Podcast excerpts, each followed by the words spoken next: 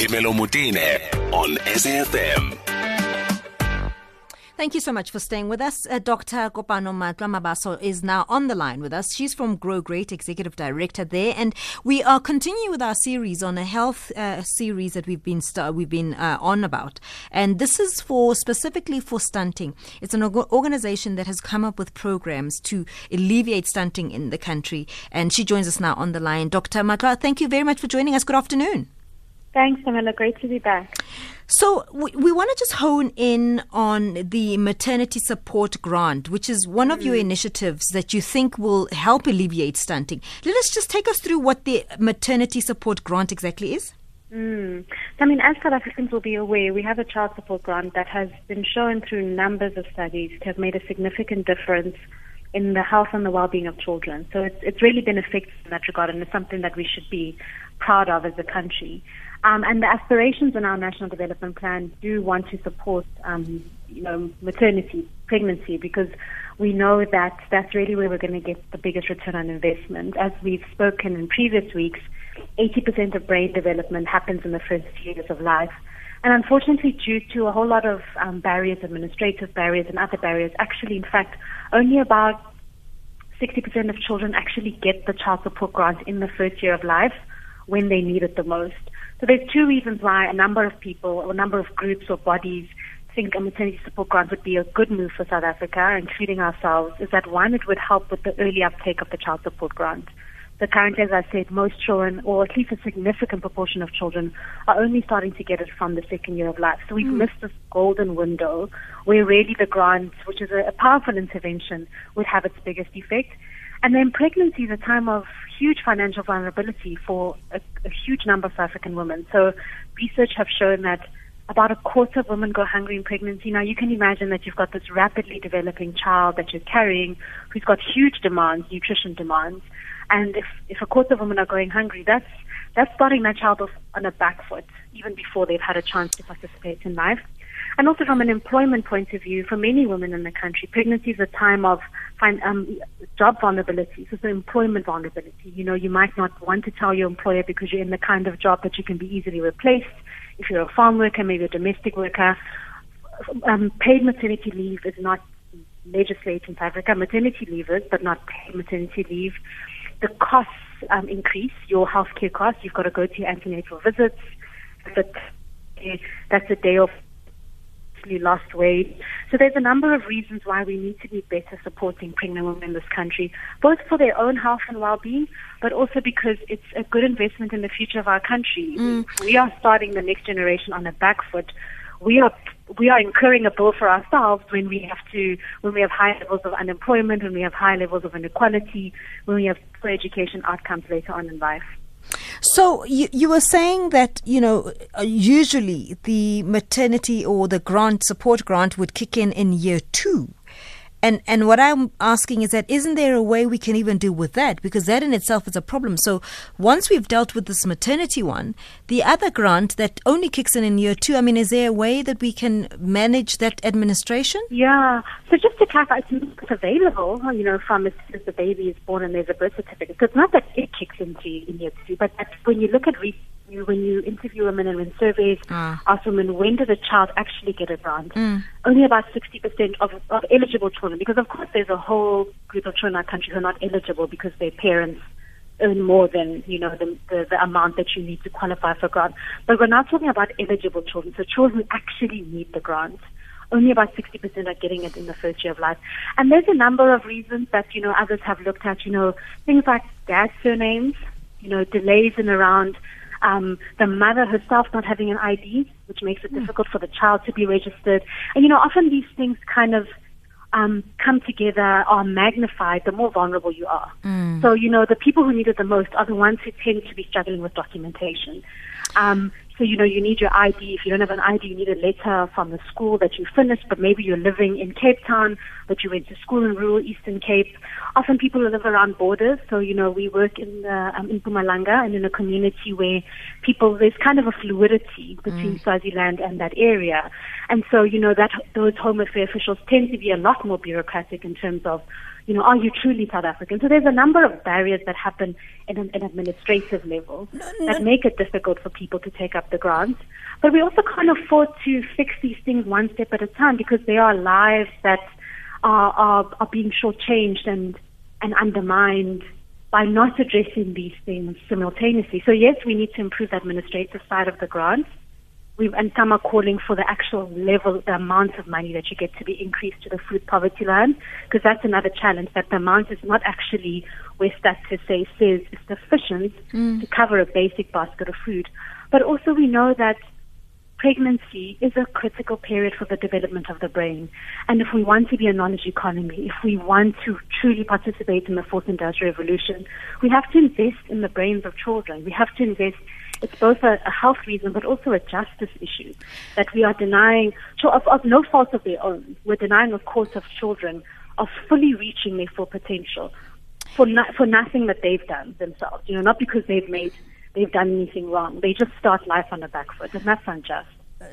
Dr. Mabaso, I mean, let's let's just quickly talk about how much that fee is, and I, I just want to ask you another point after that.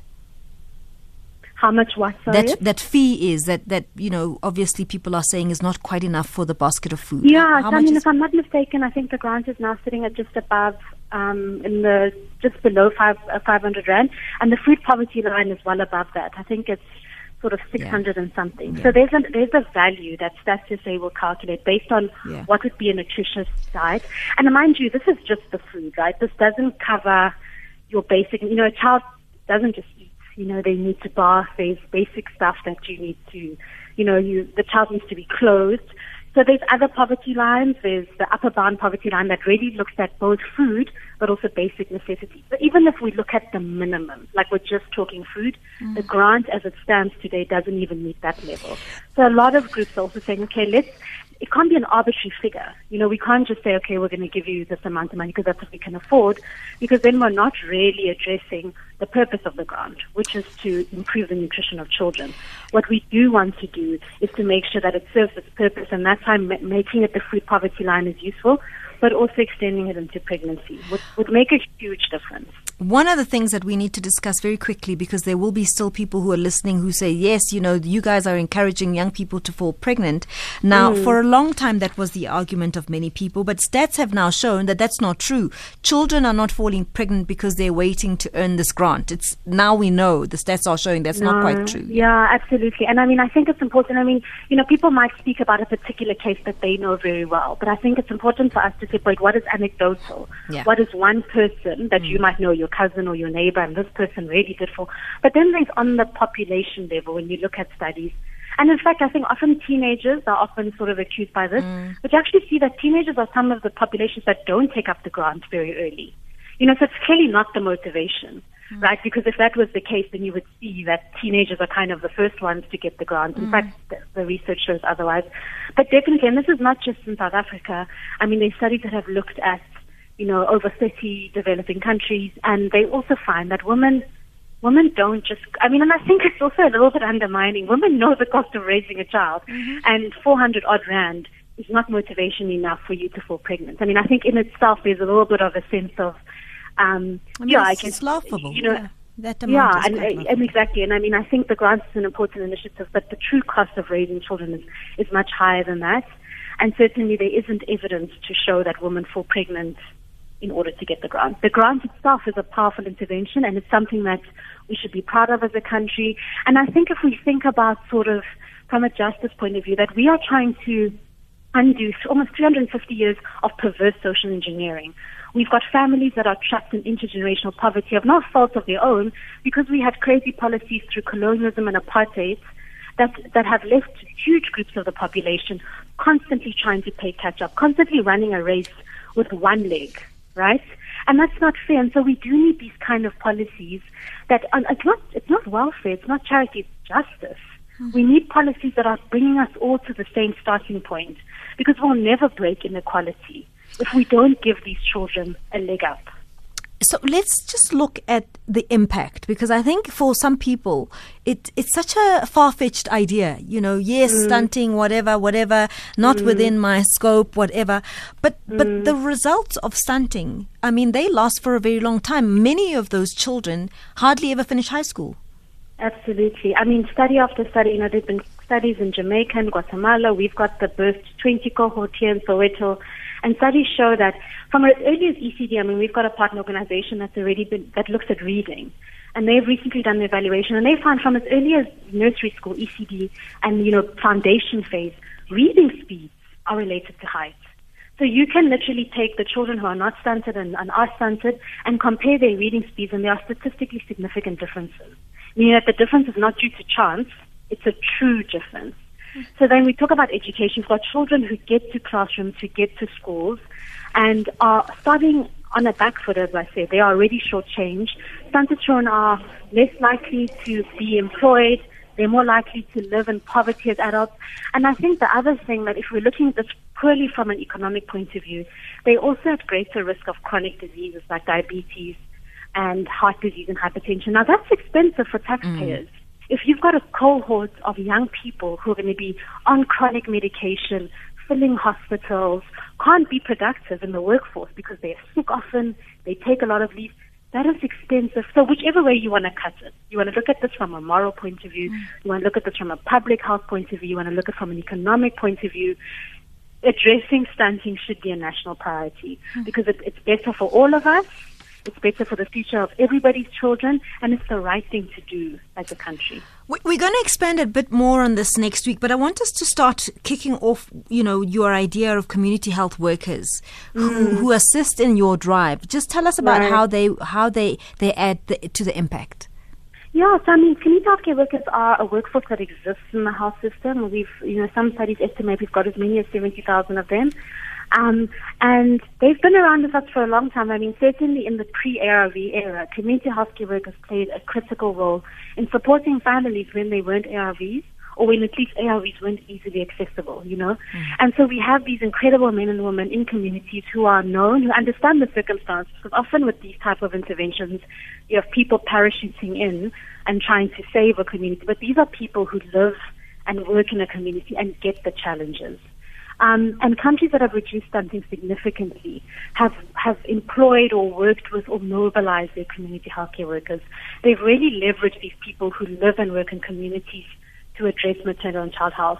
And the reason, the reason being is that children in the first thousand days, so from pregnancy to age two, are not in institutions. They're not, they're very seldomly in creches. You know, some of them are, but for the most part, people start to take their kids from, to creche from about three years old. Mm. They only go to clinics either when they're sick or when they are getting vaccinations. And that's only 20 days of the first thousand days, you know, the vaccination schedule. Mm. So if you want to support mothers and children and you want to protect the next generation, you want to focus on well-being, not just disease, right? Because we want to prevent disease.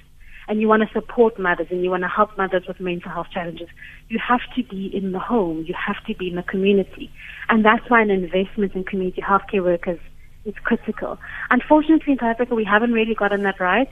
Maternal and child health is only recently now starting to become a key part of the scope of community healthcare workers. And so our campaign is working alongside provincial governments, um, you know, to look at how do we really center maternal and child health into the scope of community healthcare workers because they're the ones that are going to really help us shift the needle on stunting. So we, we, you know, just touched on the fact that ultimately, you know, um, we have this gap because these children are not in creche or school or anything. Mm, so mm. reaching these children is quite difficult. Mm. Um, government has an intervention for children who are hungry, for those who are at school, where they are given lunches and so on. Yeah. Yeah. And and I suppose how I see it is to augment whatever grant is given to the families, right? No, absolutely. Isn't, I mean, I think the food feed, the school feeding program is an, an important intervention. You know, yes. you can't learn if you're hungry. Yes. But in terms of in terms of the window of opportunity, because here we're talking about yes. we are a resource constrained like you want to invest the money you have, right? You want to invest it in where you're going to get the highest returns on investment. And if we are only feeding in school, yes, we've missed.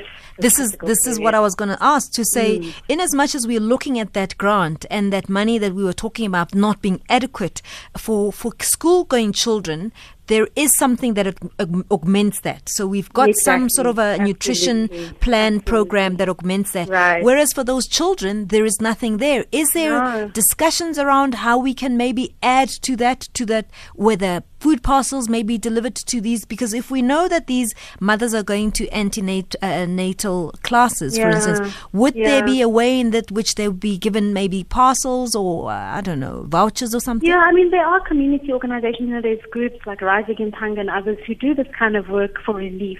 But, you know, there's. It's not government. You know, we want to do this from a dignity yeah. point of view, right? Because some, you know, I don't want somebody to predetermine for me what my family should eat. Mm. So why do we expect that a poor family must, you know, be delivered foods that are not not necessarily meet their taste or their appetites?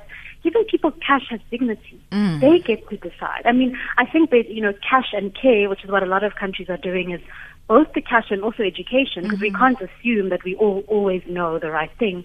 But there's a dignity in giving people the right to decide, but the information that empowers them to make the right decisions. And so we're saying we've got these mom and baby groups that are running around the country. There's health promoters and clinics who advise.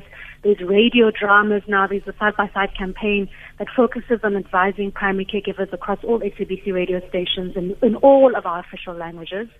But how do people implement it without the money, right? Yeah. And this is the missing piece that I'm pregnant and you're telling me drink your iron and folate tablets, make sure you don't drink them on an empty stomach.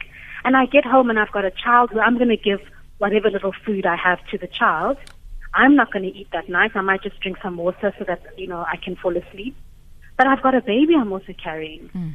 that is already now, the clock is ticking and their life is already being started at a disadvantage. Mm. And that's incredibly unjust. Okay, so we, I, I, imagine that community health workers themselves are quite beneficial in giving you also specific data that, that wouldn't mm. ordinarily come through through other channels. No, absolutely. I mean, community healthcare workers are incredible because the data that we have nationally is, you know, for good reason because it's expensive to do these surveys. It gives mm. us a sense of what's happening at the national picture, but it, it and a little bit at provincial, but not in community. Mm. So, you know, there's differences. You know, in the Cape Winelands, we know that there's high levels of fetal alcohol syndrome. Um, you know, alcohol has a long and complex and political history in terms of how people were paid on farms, and that legacy has continued. So there's very high levels of VAS in pregnancy. But in Limpopo and and you know Limpopo and, and parts of Limpopo, water and sanitation remain an issue. You know, people don't have decent sanitation in their homes. Water is not always of good quality.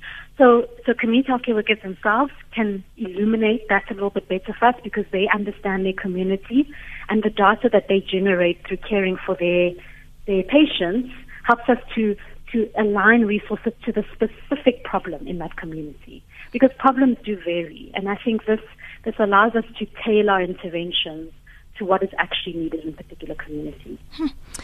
You know, I, wonder though, how, how an ordinary person listening to this can add mm. value because there are people who feel a little bit helpless, you know. So um, some of us are listening and we're thinking, yeah, mm. we can only do so much with what we know. Um, yes. Um, and, and we're not government, uh, but we do yes. want to support. I mean, what other ways can people just listening at home support Grow Great? Yeah, yeah. You know, I mean, I think this is such an important question and I'm, and I'm glad you always are constantly coming back to what are the tangibles because it can become kind of a little bit of an academic thing. Mm.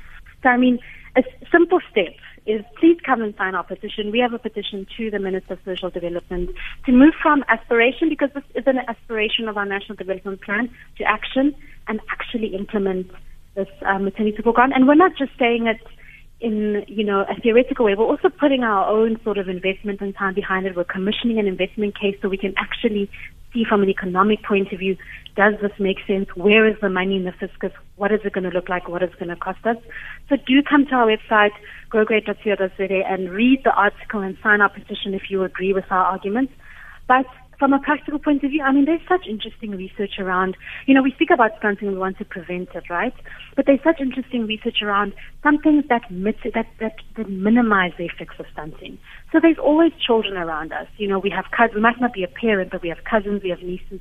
And incredibly, reading is such a powerful intervention. Mm. Read to children. You know, we speak about the first thousand days, and for many children it's past right? I mean, you know, not everybody's in the first thousand days, mm-hmm. and sometimes these things have already started to happen.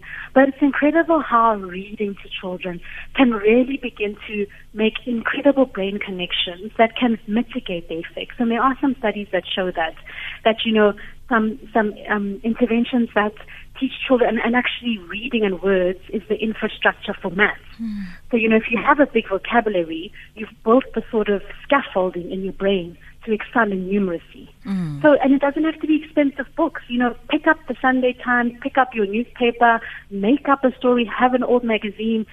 Children, and it's also great for bonding and attachment. You know, when you sit with the child, sometimes people are like, I don't really know where to start with bonding and attachment. Put your child on your lap, sit in front, you know, on a couch, pick up something and tell a story and get them to finish it off, get them to do it next time. These are simple things that we can all do. It seems silly, it seems too basic, but actually it's incredibly powerful and more and more research is showing that, you know, reading and words and vocabulary really are aligned to kind of how children do later on in school, their confidence, and their ability to express themselves in a positive way as adults. Always lovely talking to you, very insightful. We'll do this again next week, Dr. Kopano Mabaso, who is Executive Director at Grow Great. And this is just in line with our series, just to deal with stunting. And if you have any questions, please tweet us at SAFM at Phemelo Motene as well.